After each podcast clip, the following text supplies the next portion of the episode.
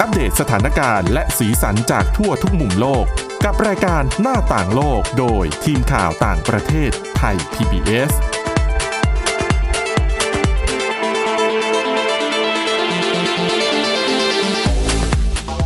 สวัสดีค่ะ คุณผู้ฟังคะต้อนรับเข้าสู่รายการหน้าต่างโลกค่ะ วันนี้พบกับคุณชนชยานันท์พร้อมสมบัติ และดิฉันสวรักษ์จากวิวัฒนากุลค่ะ สวัสดีค่ะ ก็ปีนี้ทั้งตลอดทั้งปีเนี่ยถือเป็นคือนี่ผ่านไปจะครึ่งปีแล้ว ค่ะ เหลืออกครึ่งปีหลังไม่รู้จะเป็นยังไงเหมือนกัน ซึ่งอาจจะ นะคะ ไม่แค่ปีนี้ด้วยซ้ำที่เราต้องเผชิญสถานการณ์โควิดกันต่อเนื่องต่อไป เพราะว่า ใช่ เอ่อวัคซีนก็อาจจะไม่ได้เสร็จในเร็ววัน แม้ว่าจะมีความคืบหน้าออกมาแล้วก็ตามนะคะ แต่ว่า ใช่ค่ะ ตามขั้นตอนการวิจัยการทำวัคซีนเนี่ย อืม ก็อาจจะต้องใช้เวลาเป็นปีเหมือนกันนะ ใช่ คะ ค่ะ อย่างที่เขาบอกเลยนะคะว่าโควิด -19 ในครั้งนี้เนี่ยถือว่าเป็นวิกฤตด้านสาธารณสุขที่อาจจะพูดได้ว่าเลวร้ายที่สุดครั้งหนึ่งในชั่ว ค่ะ ชีวิต ช่วงชีวิตของใครหลาย ๆ คน แล้วก็กระทบต่อวิถีชีวิตของคนไปทั่วโลกนะคะ ใช่ ทำให้เกิด ค่ะ ความเปลี่ยนแปลงหลายอย่างทั้งเศรษฐกิจสังคม ก็ต้องเรียกว่าพลิกโฉมหน้าของโลกในทุกวงการ ใช่ ไปเล รวม ย ถึง อ่ะ ถ้าเราพูดถึงวัฒนธรรมที่เปลี่ยนแปลงไปก็ได้ ค่ะ ด้วยนะคะ ใช่ค่ะ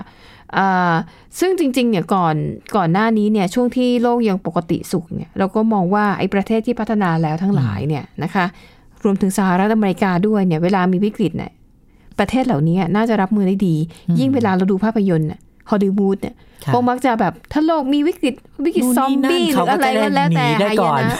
หรือปรับตัวได้เร็วกว่า อเมริกาจะต้องเป็นผู้นำโลก เออ ในการเยียวยารักษาดูแลป้องกันอะไรแบบเนี้ยนะคะ ค่ะ แต่พอมาเจอในโลกแห่งความเป็นจริง เราเห็นเลยว่าการรับมือกับการระบาดของโควิด -19 ของอเมริกา โดยเฉพาะโดนัลด์ทรัมป์เนี่ย อาจจะพูดได้ว่าเละตุ้มเป๊ะ ค่ะ เพราะว่ามี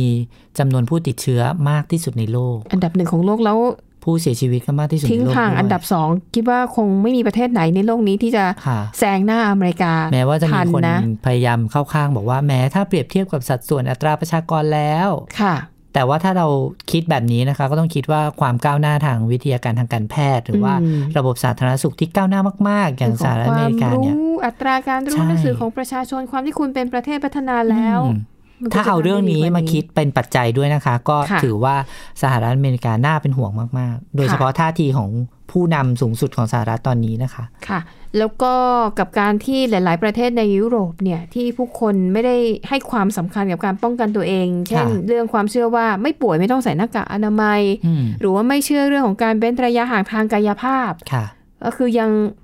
พอวันเสาร์ที่ก็ยังเห็นเฮโลกันไปชายหาด แล้วก็ใช้ชีวิตกันเป็น อืม เรื่องปกติ ในขณะที่หลาย ๆ ประเทศอ่ะพูดถึงจีน จีนเนี่ยเป็นจุดเริ่มต้นการระบาดระ ก็ บาด จริง ก่อน อืม จบก่อน อืม แล้วก็ถ้าดูอัตราตัวเลขผู้เสียชีวิตกับผู้ติดเชื้อ ก็ถือว่าอยู่ในระดับที่พอรับได้นะ เมื่อเทียบกับอย่างอเมริกาหรืออิตาลีหรือสเปนที่แบบพุ่งสูงฉุดไม่อยู่นะคะ เลยทำให้มีนักวิเคราะห์หลายคนนะคะ เริ่มมองว่าการระบาดของโควิด -19 ในครั้งนี้และความล้มเหลวเนี่ย ที่เกิดขึ้นกับการรับมือ มันเป็นตัวอย่างของความล้มเหลวของระบอบประชาธิปไตยในสหรัฐอเมริกาหรือไม่ อืม นะคะ เข้าใจว่าคนที่เขียนบทความลงนิตยสารไทมส์คนนี้เนี่ยนะคะ น่าจะต้องการสื่อไปถึงชาวอเมริกันนะคะ ถึงฝีมือของทรัมป์ในการรับมือกับการระบาด เพราะว่าพฤศจิกายนนี้เขาจะมีการเลือกตั้งครั้งใหญ่ ค่ะ เลือกตั้งประธานาธิบดีด้วย ก็อาจจะอยากให้ชาวอเมริกันได้คบคิดว่า ควรจะให้โอกาสทรัมป์อยู่ในตำแหน่งเป็นสมัยที่สองหรือไม่ อืมอันนี้ก็อาจจะแยกกันไม่ออกเลยระหว่างเรื่อง ใช่ การรับมือโรคระบาดกับเรื่องการเมืองภายใน นะคะ ของเขาเองนะคะ เพราะว่าก็มีประเทศหรือพื้นที่ที่ปกครองด้วยระบอบประชาธิปไตยหลายที่ก็รับมือได้ดี ค่ะ อย่าง ใช่ ไต้หวัน ใช่ เนี่ย ดีมากด้วยซ้ำนะคะ ใช่ แล้วควรจะเป็นตัวอย่าง หรืออย่างเอิ่มนิวซีแลนด์ ค่ะ ก็เป็นประชาธิปไตยเขาก็รับมือได้ดี และผู้นำนิวซีแลนด์เอ่อจาซินดาอาร์เดนเป็นผู้หญิงอายุ 30 กว่ากว่าๆก็ทำหน้าที่ผู้นำได้อย่างมีวุฒิภาวะ อืม ได้รับเสียงชื่นชมไปทั่วโลก แสดงว่าในอีกมุมหนึ่งเนี่ยอาจจะมีคนกล่าวอ้างว่า ประเทศที่ไม่ได้เป็นประชาธิปไตย เป็นประเทศในการปกครองในลักษณะอื่น สังคมนิยมหรืออะไรอย่างเงี้ยนะคะ อืมค่ะ จะควบคุมประชากรของตัวเองได้ดีกว่า ซึ่งอันเนี้ยก็อาจจะไม่ได้สะท้อนภาพความจริงที่เกิดขึ้นตอนนี้ อืม นะคะ นะคะแต่เขาก็บอกว่าชำแหละไปที่อเมริกาโดยเฉพาะแล้วกันนะคะเขาบอกว่าจริงๆเนี่ย เขามีการสำรวจความเห็นของชาวอเมริกันนะคะ เขาพบว่าผู้ตอบแบบสอบถาม เกือบร้อยละ 90 บอกว่าอยากให้ผู้นำเนี่ยก็คือทรัมป์เนี่ยเชื่อฟังคำแนะนำจากผู้เชี่ยวชาญด้านสาธารณสุขหน่อยเถอะ ซึ่ง เพราะว่า อ่า ท่าทีที่ออกมานี่ค่อนข้างแบบเทไปทาง ใช่ เอ่อด้านเศรษฐกิจจะมากกว่า เพราะว่าทำเนี่ยแสดงท่าทีชัดเจนว่า เอ๊ะทำไมบางทีก็ออกมาตอบโต้คุณหมอที่ออกมาให้ข่าวว่า ค่ะ การระบาดมันยังน่ากลัวนะ แต่ อื ทำ ม บอกว่าน่ากลัวที่ไหนไม่นะ เราเปิดเมืองเลยสินี่ล่าสุดก็บอกว่าเออโบสถ์อ่ะควรจะเปิดนะ ค่ะ ให้คนได้มีโอกาสออกไปสวดภาวนากันมากขึ้น เพราะว่าการสวดภาวนาจำเป็น อืม หลายคนก็เลยตั้งข้อสังเกตว่าแบบเอ๊ะผู้นำสหรัฐ ค่ะ ต้องการอะไรกันแน่ในช่วงเวลานี้นะคะ อือหือใช่นะคะ แล้วก็อย่างภาพที่เราเคยเห็นกันนะคะ ที่อ่าคือในอเมริกาเนี่ย รัฐบาลกลางทำได้คือแค่ให้คำแนะนำแต่ผู้ที่จะตัดสินใจว่าจะใช้มาตรการล็อกดาวน์หรือไม่คือผู้ว่าการรัฐ แล้วก็หน่วยงานด้านสาธารณสุขของรัฐรัฐนั้น ค่ะ นะคะดังนั้นไอสิ่งที่เราเห็นก็คือว่าอ่าอย่างบางรัฐเนี่ยบอกว่าผู้ว่าการบอกว่าปิดเมืองต่อไปอีกหน่อย เพราะการระบาดยังน่าวิตกอยู่ ค่ะ ปรากฏว่าประชาชนออกมาประท้วง อืม แล้วก็ไปอ้างเอาเรื่องการสิทธิเสรีภาพในการ อืม เคลื่อนไหวของประชาชน ในขณะที่เมืองเดียวกันนะ หมอกับพยาบาลก็ออกมายืนขวางขบวนของผู้ประท้วง อ๋อ อันนี้คือกลายเป็นว่าคนที่ผู้ประท้วงเนี่ยไม่ได้มองภาพรวมเรื่องของชีวิตการรักษาชีวิต ในขณะที่แพทย์และพยาบาลเนี่ยเขาต้องรับมือกับผู้ป่วยผู้ติดเชื้อผู้เสียชีวิตทุกวัน ค่ะ ในขณะที่ทิศทางของผู้ว่าการรัฐก็ไปอีกอย่างหนึ่งประธานาธิบดีก็ไปอีกอย่างหนึ่งคือด้วยความที่เป็นประชาธิปไตยใคร ๆ ก็มีสิทธิ์ที่จะแสดงความเห็นได้ ค่ะ แต่มันทำให้ประชาชนเนี่ยสับสน โอ้ไม่ได้ไม่ได้คิดไปในทิศทางเดียวกันนะคะ ใช่ อันนี้ก็เลยอาจจะเป็นเหตุผลหนึ่งที่ทำให้ตัวเลขผู้ติดเชื้อและเสียชีวิตของอเมริกานั้น สูงเป็นอันดับหนึ่งของโลกนะคะ นักวิเคราะห์เขาก็เลยมองว่า เอ๊ะหรือนี่อาจจะเป็นจุดอ่อนของระบอบประชาธิปไตยแบบอเมริกันนะก็ต้องต้องเน้นว่าเฉพาะแบบอเมริกัน แต่ถ้ามองในอีกมุมหนึ่งก็มีข้อดีนะคะ ค่ะ เพราะว่าอำนาจในการสั่งการเนี่ยอยู่ที่ท้องถิ่นนะคะ ใช่ แม้ว่าทรัมป์จะแสดงท่าทีชัดเจน ว่าเอ๊ะทำไมอยู่ต้องยังต้องล็อกดาวน์อยู่ในเมื่อนู่นนี่นั่นเกี่ยวกับเศรษฐกิจเออกำลังจะย่ำแย่แล้วอะไรอย่างเงี้ยท่าทีออกมาเป็นอย่างไงก็จริงแต่ว่าอำนาจที่เข้มแข็งของรัฐเนี่ยนะคะ ก็ยังมีอยู่ แล้วก็ยังสามารถที่จะพิจารณาออกกฎแล้วก็ดูแลเรื่องการระบาดต่อไปได้นะคะ ใช่ ถ้ามองในประเทศ อย่างประเทศที่มีศูนย์กลางอำนาจ ค่ะ อย่างในประเทศไทยอะขออนุญาต อืม เปรียบเทียบอย่างนี้นะคะว่าเออท้องถิ่นน่ะไม่น่าจะเข้มแข็งเท่านี้ อ่ะแต่แต่ผู้ว่าราชการจังหวัดของเราก็ยัง อืม ยังยังมีอำนาจสั่งใช่ไหม ใช่ ว่าอ่ะ ใช่ จะปิดเมืองปิดถนนเข้าจังหวัดอะ ใช่ ไรอย่างเงี้ยทำได้แต่ถ้าทำถามได้ ว่าถ้าส่วนกลาง ค่ะ ถ้านายกรัฐมนตรี หรือว่าถ้าสมมติเรามีประธานาธิบดีแบบนี้นะคะ อืม แสดงท่าทีแบบนี้ชัดเจนออกมาเนี่ย ก็อาจจะทำให้มันมีความอ่อนไหวเรื่องของการสั่งการอยู่ แต่ว่าในอเมริกา ค่ะ นี่ยังไม่เป็นแบบนั้น แต่ว่าสิ่งที่น่าห่วงก็คือการออกมาประท้วง เป็นหย่อ ค่ะ มหย่อมๆหลาย ๆ ครั้งเนี่ยนะคะ ก็มันมันแสดงถึงเรื่องของโอกาสในการที่จะแพร่เชื้อด้วยนะคะ อือฮึ มันน่ากลัวอยู่เหมือนกัน ดังนั้นเหตุการณ์ที่เกิดขึ้นในอเมริกานั้นก็อาจจะเป็นปัจจัยสำคัญที่ทำให้ชาวอเมริกันนั้น ตัดสินใจได้นะว่าปลายปีนี้เนี่ยจะเลือกลงคะแนนให้ใครทรัมป์นี่ยังสมัยสองได้คือประธานาธิบดีอเมริกาอยู่ได้สองสมัย 8 ปีใช่ไหมคะ ใช่ สมัยแรกเนี่ยกำลังจะหมดลงนะคะ แล้วก็จะว่ากันสมัยที่สองโจไบเดนก็ไม่แน่ใจเหมือนกันว่าจะไหวหรือเปล่า ก็อาจจะมองในแง่บทบาทว่าเขาก็ไม่ได้มีบทบาทที่แบบที่เป็นที่น่าพอใจ ใช่ มากพอที่ ก็อาจจะได้คะแนนเสียงจากคนที่ไม่ชอบทรัมป์ อ๋อ และคนที่ยังชื่นชอบโอบามาอยู่เพราะ ค่ะ โอบามาประกาศสนับสนุนโจไบเดนเต็มที่ ค่ะ นะคะอ่ะอันนั้นก็คือเป็นเป็นเสียงของนักวิเคราะห์นะคะที่สะท้อนว่าไอ้ความล้มเหลวในสหรัฐอเมริกาจากการรับมือกับการระบาดเนี่ยส่วนหนึ่งเป็นเพราะว่าประชาธิปไตยเต็มใบของเขาด้วยหรือเปล่า แต่ อืม แต่คิดดูแล้วก็ไม่น่าจะ ไม่น่าจะเกี่ยวร้อยเปอร์ น่า เซ็ จะ นต์ เป็นวุฒิภาวะของผู้นำมากกว่า ใช่ นะคะอ่ะแล้วนั่นก็คือประเด็นที่ต่อเนื่องนะคะมาจากการระบาดของโควิด -19 ค่ะ แต่ว่าเดี๋ยวในช่วงหน้านะคะ ยังมีอีกบทความหนึ่งน่าสนใจเหมือนกันค่ะ เขามีการไปสำรวจนะคะ ความเห็นของวัยรุ่นนะคะในช่วงอายุ 16 ปีถึง 25 ปีค่ะ ในอังกฤษ เขาพบว่าคนกลุ่มนี้เนี่ยมีความเครียดความกังวลกับผลกระทบที่มันเกิดจากโควิด -19 ค่ะ แล้วจิตแพทย์เนี่ยก็มองว่าไอ้ผลกระทบในครั้งนี้เนี่ยมันจะกลายเป็นสิ่งที่ติดอยู่ในใจของคนอายุรุ่นเนี้ย16ถึง25 ปีอะ อืม ไปตลอด ซึ่งจริงๆ เหตุการณ์นี้ โควิดเนี่ยอันน่าจะพอถ้าเทียบได้ใกล้เคียงยุคเรามากที่สุดนะคุณชนชยานันท์ ต้มยำกุ้งเหรอคะ ปี 2540 โอ้ต้มยำกุ้ง นะคะ ซึ่งพวกเราก็จะอยู่ในวัยที่อ่ะกำลังเรียนอยู่ อ่า บางคนก็เรียนอย่างดิฉันน่ะจบมาช่วงนั้นเป๊ะ ก็คือตอนเดินทางงานยากมาก เศร ใช่ ษ ไหม ฐกิจ คะอย่างนี้ โหและยิ่งสื่อมวลชนนี่ไม่ต้องพูด ค่ะ นะคะ ก็มันอาจจะพอเทียบเคียงได้ เดี๋ยวเบรกหน้าเรามาต่อด้วยเรื่องนี้กัน ค่ะ นะคะพักกันสักครู่หนึ่งค่ะ หน้าต่างโลกโดยทีมข่าวต่างประเทศไทย PBS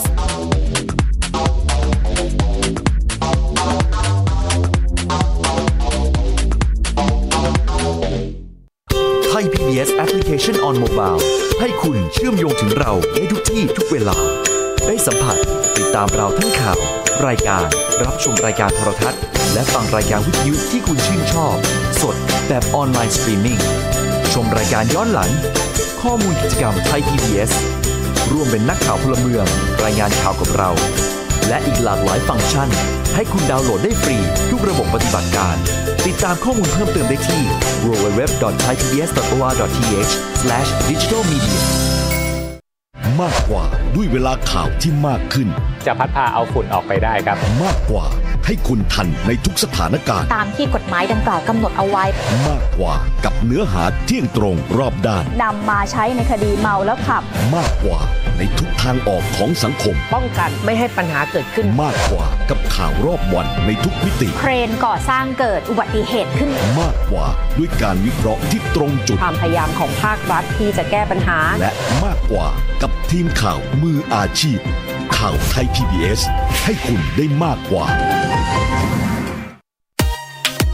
ติดตามหลากหลายเรื่องราวของลูกและสามีกับสามมนุษย์แม่ นิธิดาแสงสิงแก้ว ปาริตามีซัพย์ และสัสิธรสินพักดี ในรายการมัมแอนเมาส์ทุกวันจันทร์ถึงวันศุกร์เวลา 8นาฬิกาถึง 9นาฬิกาทางไทย PBS ดิจิตอล Radio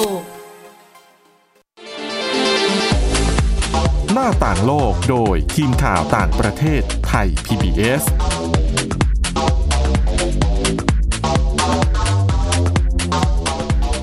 ค่ะคุณผู้ฟังคะมาต่อกันในช่วงที่ 2 นะคะ เบรกนี้เราจะพูดกันถึงผลกระทบทางด้านจิตใจนะคะ จากการ ค่ะ ระบาดของโควิด -19 ที่ทำให้สังคมมีความเปลี่ยนแปลงเกิดขึ้นมากมายนะคะ ซึ่งในประเทศอังกฤษนะคะ ก็มีหน่วยงานที่เข้าไปสำรวจความเห็นนะคะ ของเยาวชนอายุ 16-25 ปีนะคะ แล้วเขาพบว่าในจำนวนนี้เนี่ย 43%บอกว่ารู้สึกมีความเครียดมาก และที่หวั่นเกรงก็คือ ถ้าพวกเขาเนี่ยจบการศึกษาไปแล้ว เขาจะยังมีงานทำอยู่อีกไหม อืม นะคะรวมถึงความเปลี่ยนแปลงต่างๆ ที่เกิดขึ้น แม้แต่เด็กบางคนที่อาจจะยังเรียนอยู่อีกหลายปีกว่าจะจบ แต่เวลาที่เขาเห็นพ่อแม่ ต้องเผชิญกับรูปแบบการใช้ชีวิตแบบใหม่ ใช่ แบบ พ่อแม่ ตนนี้ อาจจะตกงานทั้งคู่ ค่ะ หรือว่าจะทำธุรกิจร้านค้าแล้ว ร้านค้าจะเป็นต้องปิด หรือลูกค้ามาใช้บริการน้อยลงนะคะเอ่อผลการสำรวจเนี่ยนะคะเขามองว่าความรู้สึกเหล่านี้เนี่ยที่เด็กๆรู้สึกเครียด วิตกกังวล กังวลทั้งอนาคตของตัวเองว่าจะเป็นยังไงต่อไป มันจะกลายเป็นสิ่งที่ติดอยู่ในใจเขาไปตลอด อืม นะคะซึ่งอันนี้จริงๆก็คือจะส่งผลไม่ดี ส่งผลกระทบในระยะยาวนะคะ แล้วก็อาจจะลามไปถึงทำให้โอ้แต่ฝรั่งนี่เขาคิดเยอะนะเขากังวลถึงขั้นว่าไอความรู้สึกเหล่านี้เนี่ยในเยาวชนเนี่ยมันอาจจะทำให้เขาเนี่ยกลายเป็นคนที่ติดยาเสพติด อืม หรือว่าดื่มแอลกอฮอล์มากกว่าปกตินะคะ หรือเลยไปถึงขั้นที่อาจจะกลายเป็นผู้ที่มีปัญหาทางด้านสุขภาพจิต เป็นคนที่ไม่อยากจะเข้าสังคม หรือแม้กระทั่งอาจจะก่ออาชญากรรมในอนาคต อืม นะคะเขาก็อ่ะอันนี้ก็เป็นความเป็นคำแนะนำนะคะถึงปัญหาที่อาจจะเกิดขึ้นจากความเครียดและความวิตกกังวลของเยาวชนในในยุคสมัยนี้นะคะแต่ว่าในบทความนี้เขาก็มีคำแนะนำด้วยนะคะบอกว่าถ้าหากเยาวชนคนไหนเอง หรือแม้แต่พ่อแม่ผู้ปกครอง ถ้าเห็นแล้วรู้สึกว่าเอ๊ะลูกหลานของตัวเองเนี่ยดูจะเครียดกับเหตุการณ์ที่เกิดขึ้นในปัจจุบันเขาก็แนะนำว่า ถ้าพยายามพูดคุยกับเขาบ่อย ค่ะ ๆ พูดคุยให้เขาเข้าใจว่ามันคือการเปลี่ยนแปลงของโลก ซึ่งการเปลี่ยนแปลงมันเกิดขึ้นตลอดเวลาเพียงแต่ว่าจะมาในรูปแบบไหนเท่านั้นเอง นะคะเพียงแต่ว่าโควิด -19 เนี่ยก็เป็นการเปลี่ยนแปลงอีกรูปแบบหนึ่ง ซึ่งส่งผลกระทบต่อทั้งโลก ก็อาจจะบอกเขาได้ว่า ไม่ใช่หนูคนเดียวนะที่โดน ค่ะ ทั้งโลกเขาโดนหมด อันเนี้ยจะเป็นโอกาสให้เราได้เปลี่ยนแปลงตัวเองคือ มีการพูดคุยให้กำลังใจกับเด็กๆเหล่านี้นะคะ หรือถ้าคิดว่าตัวเองอาจจะไม่รู้จะพูดยังไง ไม่อาจจะให้คำปรึกษาได้เขาแนะนำว่าก็ไปหาจิตแพทย์เลย การไปหาจิตแพทย์ไม่ใช่เรื่องที่น่าอายนะ ครั คะ บ และเดี๋ยวนี้นะคะ หน่วยงานหลาย ๆ แห่งเนี่ยทั้งของรัฐบาลทั้งของมูลนิธิองค์กรเอกชนทั้งหลายเนี่ยเขาก็ทำ เป็นศูนย์ที่คล้ายกับศูนย์ให้คำปรึกษาทางออนไลน์ ค่ะ หรือว่าจะเป็นโทรศัพท์ไปพูดคุย อืม กับนักจิตวิทยาก็ได้ ค่ะ อันนี้ต้องต้องสื่อสารกับท่านผู้ฟังเหมือนกัน เพราะว่า ค่ะ จากข้อมูลของกรมสุขภาพจิตเนี่ยพบว่าเออคนไปพบกับจิตแพทย์น้อยลงนะคะ ในช่วงนี้ อาจจะมีจากหลายปัจจัย ค่ะ จะเป็นของเรื่องของการเดินทางไปโรงพยาบาล การไปพบแพทย์เนี่ยมันน้อยลงอยู่แล้ว เพราะว่าเราต้องการที่จะเว้นระยะห่างทางสังคม ใช่ค่ะ ก็เลยคนก็เลยไปหาหมอน้อยลงอยู่ อ่าค่ะ แล้ว ทีนี้การไปพบจิตแพทย์เขาบอกว่า มีการไปพบจิตแพทย์น้อยลงเกินครึ่งหนึ่งของเวทช่วงเวลาปกติค่ะ อืม อันนี้คุณหมอก็เลยบอกว่าเอ๊ะถ้ามีใครมีปัญหาเกี่ยวกับเรื่องของสภาพจิตใจเนี่ย ค่ะ ก็มีสายด่วนที่เรา โทร สา ศัพ มาร ท์ ถโทร ไปก็ ไป ได้ โทรไปก็ได้นะคะ โดยไม่ต้องเดินทางไปโรงพยาบาล แต่ถ้าสมมติว่าเป็นหนักจริง ๆ ก็ ค่ะ ไปหาคุณหมอได้ค่ะ ค่ะ แล้วก็บอกว่าอย่างสำหรับในกรณีของเด็กบางคนนะคะอ่าซึ่งน่าจะเป็นในระดับมัธยมต้นมัธยมปลายหรือมหาวิทยาลัยนะคะ ค่ะ จะเป็นกลุ่มเด็กที่เริ่มติดเพื่อน เออมีกลุ่มเพื่อนเขาจะต้อง ใช่ แบบต้องไปหาเนาะ เออ ตอนในในยุคเราก็ ค่ะ คือเราต้องมีการรวมกลุ่ม ค่ะ ไปเที่ยวสังสรรค์กันบ้าง สนุกสนานตามวัย ใช่ค่ะ แต่ทีนี้พอโรงเรียนปิดก็ก็แทบไม่ได้เจอกันเลย ค่ะ ก็อาจจะมีโทรศัพท์คุยอะไรกันบ้าง แต่มันก็ไม่เหมือนกับการได้มาเจอกันเป็นใช่ไหมมานั่งเมาส์มอยทานอาหารหรือว่าไปเที่ยวตามที่ต่างๆ ร่วมกัน ซึ่งช่วงนี้เนี่ยก็ยังทำได้ลำบากนะคะอ่าอันนี้ก็เป็นคำแนะนำว่าให้ผู้ใหญ่เนี่ยลองสำรวจตรวจสอบลูกหลานที่บ้านของตัวเองว่าเขามีความกังวลหรือเปล่า อันนี้ก็ มีพฤ สา ติ มาร กถรรม พูด เปลี่ยน คุย ไป กัน ไหม ได้ อย่างเงี้ยใช่ไหมคะ นะคะ อืม อ่ะดังนั้นไหนๆก็พูดถึงเรื่องนี้เนี่ยเราสองคนก็อยากจะแชร์ประสบการณ์ เพราะว่าอาจจะถ้าพูดถึงในแง่ของเศรษฐกิจ ค่ะ นะคะ ทั่วโลกก็เคยมีวิกฤตทางเศรษฐกิจหลายครั้ง ครั้งที่พอจำกันได้แล้วก็กระทบกับตัวพวกเราเองคือปี 2540 ค่ะ นะคะก็เป็นช่วงนั้นจะเป็นปีที่ฉันเนี่ยจบเป๊ะพอดีเป๊ะ อืม เลยแล้วก็เรียนมาทางสายสื่อมวลชน ค่ะ แล้วสายสื่อมวลชนในยุคนั้นเป็นภาคธุรกิจที่ได้รับผลกระทบหนักที่สุด ค่ะ เรียกว่ารุ่นพี่ทั้งหลายที่เราเคยไป เรียกว่าอะไรนะ ฝากเนื้อฝากตัวไว้ ใช่ สมัยฝึกงานหรือ เออ สมัยที่ไปเจอเขาตามงาน ค่ะ สัมมนาอะไรต่างๆ อย่า เนี่ ลืมหนูนะคะ พี่ อ่า อย่างงี้ ฝาก ใช่ไหม เนื้อ คะ ฝากตัว ปรากฏว่าพอจบมาเนี่ยเขาเองก็ยังเอาตัวไม่รอดเลยนะคะ ใช่เพราะ ห ว่า ล่ ตอนนั้น เนี่ ธุ ย รกิจก็ล้มกันเยอะนะคะ แทบจะ อืม ทุก สำ วงการเลย สื่อบางช่องนี่ ไม่ใช่บางช่องอ่ะเขาเรียกว่าคล้ายๆเป็นมัลติมีเดีย ค่ะ ตึกทั้งตึกนี่ปิดเลยนะคะ อืม ตึกที่กำลังสร้างอยู่ก็ทิ้งร้างไว้ เงินเดือนพนักงานไม่มีจ่าย ต้องจ่ายเป็นอุปกรณ์อ่ะ อืม ว่าอ่ะใช้จะเอาแฟกซ์สมัยนั้นยังมีแฟกซ์เป็นหลัก ค่ะใช้ เอา แฟ แฟ ก ก ซ์ ซ์เอาทีวี เอาคอมพิวเตอร์ เอามาขาย ก็หิ้วกลับบ้านไป อืม คือไม่มีเงินเดือนจ่ายให้ แม้แต่องค์กรที่ที่เราเคยทำงาน ค่ะ หลายที่นะคะ ก็มีเสียงเล่าเสียงเล่ามาว่า ตอนนั้นก็ได้เงินเดือนเป็นน้ำปลาบ้าง เป็นบะหมี่กึ่งสำเร็จรูปบ้าง ใช่ นะ ค่ะ คะ ต้องถึงขั้นนั้นกันเลย เห็นไหมนั่นคือชะตากรรมของคนที่มีงานทำอยู่แล้วในยุคปี 2540 ค่ะ และคิดดูอย่างดิฉันเนี่ย จบมาใหม่ๆอยาได้หวังเลยว่าจะหางานทำใน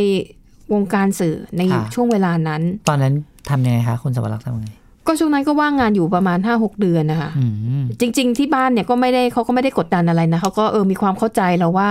มันอยู่ในยุคแบบ ก็ นี้ เศรษฐกิจมันอย่างนี้ ค่ะ อะไรอย่างเงี้ย แต่เราเองก็จะมีความเครียดถูกไหมเพราะเราก็ตั้งเป้าไงว่าอ่าเรียนจบ แล้ว มา ฉันจะต้องได้งานทำ อะไรอย่างเงี้ยแล้วขณะที่เพื่อนๆบางคนเนี่ยเขาก็ได้งานทำไปบ้างแล้วไงเราก็เครียดแล้วก็ว่างงานอยู่ 6 เดือน แล้วสุดท้ายก็คิดเอาวะงานอะไรก็ได้ งานอะไรก็ได้จริง ๆ ตอนนั้นน่ะ ขอให้รับฉันไปทำเถอะ ค่ะ สุดท้ายก็เลยได้ไปทำงานที่เอ่อร้านสะดวกซื้อแห่งหนึ่ง อืม คือไม่ต้องบอกชื่อรู้อยู่แล้วแหละ อืม คือในเมืองไทยยุคปี 40นั้นมันมีอยู่เจ้าเดียว คือแค่คุณจบปริญญา เจ้า ต ใหญ่ รี เจ้าเดียว มีเจ้าเดียว แค่คุณจบปริญญาตรีอะแค่นั้นเลย ไม่ดูสถาบันไม่ดูไม่ดูอะไรทั้งสิ้น เออเออ รับเลย เออ ดิฉันก็เลยไปทำงานที่นั่น เออ มันก็เป็นอะไรที่แปลกดีก็ไม่คิดว่าแบบโอ้โหเรียนจบมา สายหนึ่งจะต้องทำงานอีก สา สาย ย ห ห นึ่งนึ่ง ใช่แล้วด้วยความที่เราจบปริญญาตรีด้วยไงเราก็ตั้งเป้าว่าเอ้ยจบปริญญาตรีมันควรจะต้องได้งานที่แบบ เราชอบมากกว่านี้อะไรเงี้ย ออออ แต่ตอนนั้นคิดว่าไม่ไหวอะ่ะ อยู่บ้านนั่งนั่งนอนนอนหกเดือนนี่ เครียด ครับ ออกไปทำงานดีกว่าอ่ะลองดูเศรษฐกิจตอนนั้นมันไม่ดีจริง ๆอะเนาะ ค่ะ ก็ไปทำมันก็ก็กลายเป็นว่าเราก็ได้ความรู้ ได้อีกมุมหนึ่งที่เราไม่คิด ใช่ ว่าเราจะได้มาก่อน ใช่ เราก็ต้องเปลี่ยนความคิดตัวเองว่า เอ้ย การทำแบบเนี้ย การมาทำงานนี้เนี่ย มันทำให้เราได้ ได้เรียนรู้การทำธุรกิจในอีกแบบหนึ ค่ะ ง่ง ซึ่งในอนาคตเราอาจจะไปเปิดร้านของเราเอง อ๋อ แล้วเราก็จะรู้หลักการขั้นพื้นฐานของการขายของ เออ การวางสินค้าในร้าน การชี้ชวนให้ลูกค้าซื้อสินค้า อืม หรือว่าหลักการ สมมุติถ้าเราขายอาหารสด มันก็ต้องมีวิธีจัดการว่า จะอยู่ได้กี่วันแล้ว มันจะ ต้อง หมุนเวียนอาหารสดจะเชียร์ลูกค้ายังไง เพื่อให้เขารีบซื้อก่อนที่มันจะหมดอายุ ถูกต้อง ค่ะ ถูกต้องอะไรแบบเนี้ยนะคะ มันก็คือทุกอย่างที่ผ่านมาที่ชีวิตน่ะ มันเป็นความรู้มันเป็นบทเรียนทั้งนั้นนะคะ ดิฉันก็ทำงานนั้นไปอ่ะปีกว่าๆแล้วเศรษฐกิจมันค่อยๆฟื้น อืม พวกสื่อทั้งหลายเนี่ยก็ค่อยๆกลับมา มีชีวิตชีวาอีกครั้ง อืม นะคะ แล้วก็อ่ะดิฉันก็ระหว่างที่ทำงานไปด้วยเนี่ยก็พยายามมองดูว่าสื่อไหนบ้าง เออมีพื้นที่ตรงไหนที่จะให้ฉันไป เออถูกต้อง เริ่มงานที่ตัวเองเรียนมาบ้าง ใช่ใช่ ใช่ไหมครับ อ่ะแล้วก็แต่ระหว่างนั้นเราก็จะดูข่าวไปด้วยอะไรไปด้วย คือไม่ให้ตัวเองแบบตกยุคอ่ะ เออเออ คือไม่ใช่พอเราไม่ได้ทำงานสายที่เราเรียนมาแล้วเราก็ ทิ้งเลย ทิ้งเลย อืม ไม่แล้วก็ก็ยังดูข่าวเรื่อยๆดูอะไรอย่างเงี้ยแล้วก็ติดตามว่าสำนักไหนที่แบบเอ้ยเขาเริ่มเปิดรับสมัครนักข่าวแล้วอะไรอย่างเงี้ยนะคะ ก็พอเขาเริ่มทยอยเปิดน่ะเราก็ค่อยๆหย่อนใบสมัครไปก็เขารับพอเขารับเราก็ได้กลับเข้ามาทำงานในวงการที่เราร่ำเรียนมา ค่ะ แล้วก็ค่อยๆ ขยับขยายมาในเส้นทางของสื่อมวลชน ค่ะ อันนี้ก็เป็นกำลังใจให้กับ ใช่ ให้กับท่านผู้ฟังทุกท่านเลยนะคะ ที่ตอนนี้หลายท่านอาจจะต้องตกงานอาจจะไม่มี ต้อง งานทำนะคะ โดยเฉ ตอ พาะ น เด็ก นี้ รุ่นใหม่อ่ะจบ ใช่ ปริญญาอะไรมาช่วงนี้ก็เข้าใจนะว่าหางานยากมาก ใช่ก็ต้องปรับตัวนะคะ ค่ะ ต้องบางท่านเนี่ยก็อาจจะหาลู่ทางการ แล้วอย่างคุณ การทำงาน ชนชยานันท์ตอนนั้นเนี่ยจบหรือยัง ยังค่ะ มั้ง ตอนนั้น ใช่ไหม เริ่มเพิ่งเริ่มเพิ่งเข้าปีหนึ่งค่ะ อืมโช ตอ คน นั้นก็ ดี เราโชคดีที่ ค่ะ เราได้เรียนในยุคนั้นพอดี เพราะว่าความเปลี่ยนแปลงเยอะมากเลยนะคะ แม้ว่าเศรษฐกิจจะร่อแร่ในยุคนั้น แต่ว่า ค่ะ มันก็มีหลายอย่างที่เปลี่ยนแปลงให้ประเทศไทยเนี่ยจำเป็นที่จะต้อง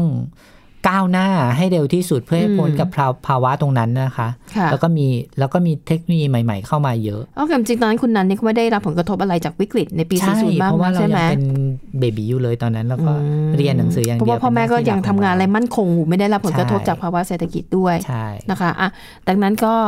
ถือว่าเล่าประสบการณ์กันละกันนะคะสำหรับ ใช่ น้องที่จบมาแล้วตกงาน คุณพ่อคุณแม่ก็อย่าไปกดดัน อืม เนาะก็เห็นอยู่ อย่างในช่วงนี้ ค่ะ นะคะที่มีโควิดระบาดเนี่ยเขาก็มีความห่วงใยเหมือนกันว่าจะมี อืม สภาวะความเครียดแบบ ค่ะ เหมือนตอนปี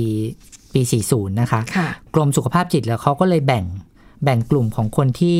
อาจจะซึมเศร้า อืม อาจจะป่วยทางจิต ค่ะ อาจจะมีอาการทางจิตเวชเนี่ยจนนำไปสู่การฆ่าตัวตายได้นะคะเขาบอกว่า อืม มีอยู่ ค่ะ สี่กลุ่มก็คือกลุ่มผู้ที่ถูกกักกันโรค หรือว่าผู้ที่ติดเชื้อโควิด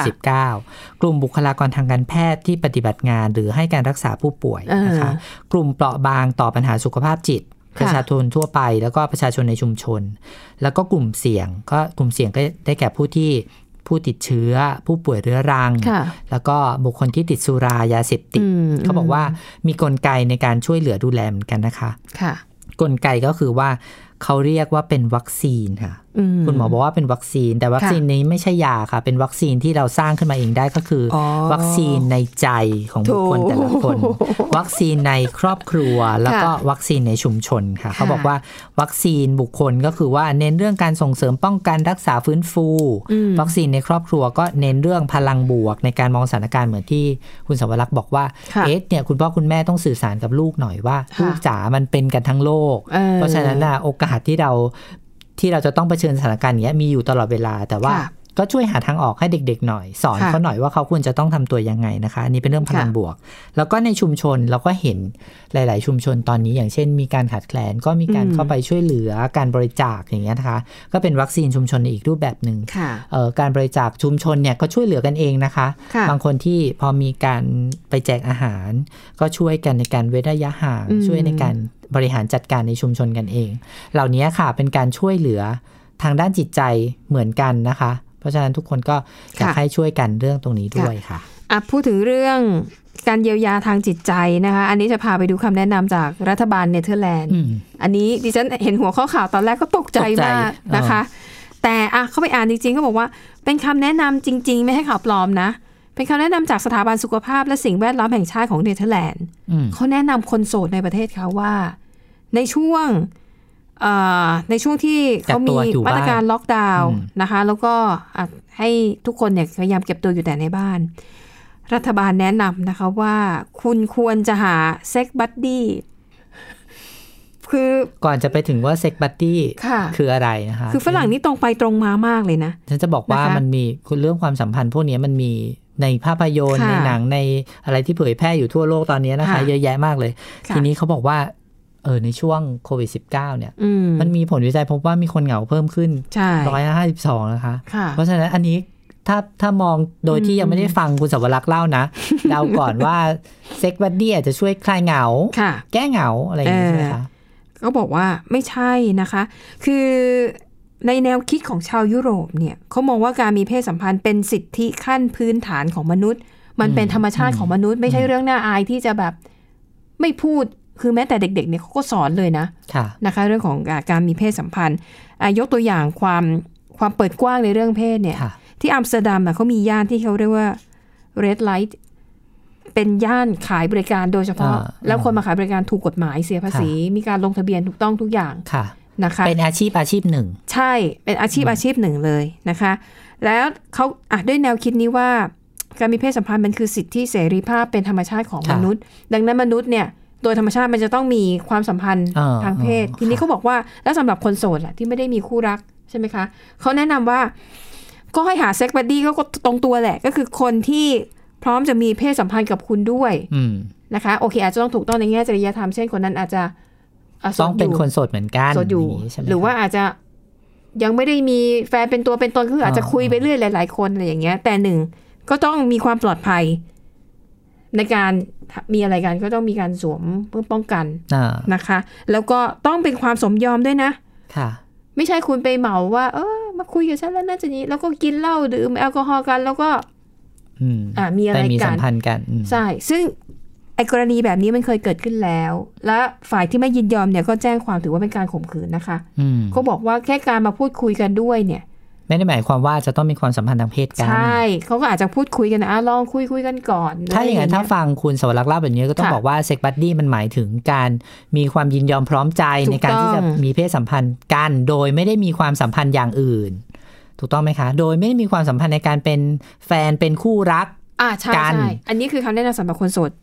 โดยแท้ๆเลยนะคะเขาบอกว่าสิ่งที่คนทั้งสองคนจะตกลงกันว่าจะเป็นเซ็กบัดดี้ก็คือว่า คุณควรจะเป็นคนที่อ่ะคุณจะเคยรู้จักมาคุ้นกันอยู่แล้ว เป็นคนที่ปลอดภัยจากเชื้อไวรัสต่ทั้งหลาย อืม เช่นต้องมั่นใจว่าเขาไม่ได้ติด HIV หรือว่าไม่ได้ติดโรคทางเพศสัมพันธ์อื่น ๆ อะไรอย่างเงี้ยนะคะ ซึ่ก็ป็รื่อากมากที่จะรู้นะคะดิฉันพูดเลย อันนี้อาจจะต้องใช้ความจริงใจกันนะคะ เขาบอกว่า เอาผลตรวจโรคมาก่อนอย่างนี้เหรอคะ เออ ยากมากเลยนะคะอันนี้ นะคะ แล้วเขาบอกว่าอืมคือการการมีอะไรกันเนี่ย มันเป็นการสร้างความอบอุ่น ทั้งทางร่างกาย แล้วก็ความ อืม รู้สึกทางจิตใจ อืม สำหรับคนโสดนะคะดังนั้นเขาก็เลยมองว่ารัฐบาลเนี่ยแนะนำนะคะว่าเอ่อควรจะใช้วิธีนี้นะคะ แต่สำหรับบางคนอาจจะบอกโอ้ใช้มืออาชีพเลย น่าจะดีกว่า เออก็ไปซื้อบริการทางเพศ เพราะว่า คือถ้า เขาถูก ถ้าก ฎหมายไงใน ค่ะ เนเธอร์แลนด์อ่ะ ถ้ามอง เ ในแง่ของกของความสัมพันธ์แบบนี้ดิฉันว่า ค่ะ มันมีความเสี่ยงอยู่เหมือนกันนะคะ เพราะว่า ค่ะ เราไม่สามารถพิสูจน์ได้ว่าความจริงใจที่คุณสวรักษ์พูดถึงเนี่ยมันคืออะไร อ่ะสรุปนะคะก็คือในมุมมองเขาเนี่ยเซ็กคือสิทธิมนุษยชน ค่ะ เป็นความใกล้ชิด แล้วก็เป็นความต้องการขั้นพื้นฐานของมนุษย์ อันนี้ก็เป็นคำแนะนำจากหน่วยงานของรัฐบาลเนเธอร์แลนด์จริง ๆ นะ ก็ต้องดูตามความมันเอ่อ เป็นอีก ความเหมาะสมของแต่ละสังคม เป็น แต่ อี ละ ก วัฒนธรรม ใช่ ด้วย เป็นอีกแง่มุมหนึ่งที่นำมาเสนอกันนะคะเอาละค่ะ วันนี้หมดเวลาแล้วขอบคุณสำหรับการติดตามเราสองคนพร้อมทีมงานลาไปก่อน สวัสดีค่ะ สวัสดีค่ะ Thai PBS podcast. View the world via the voice.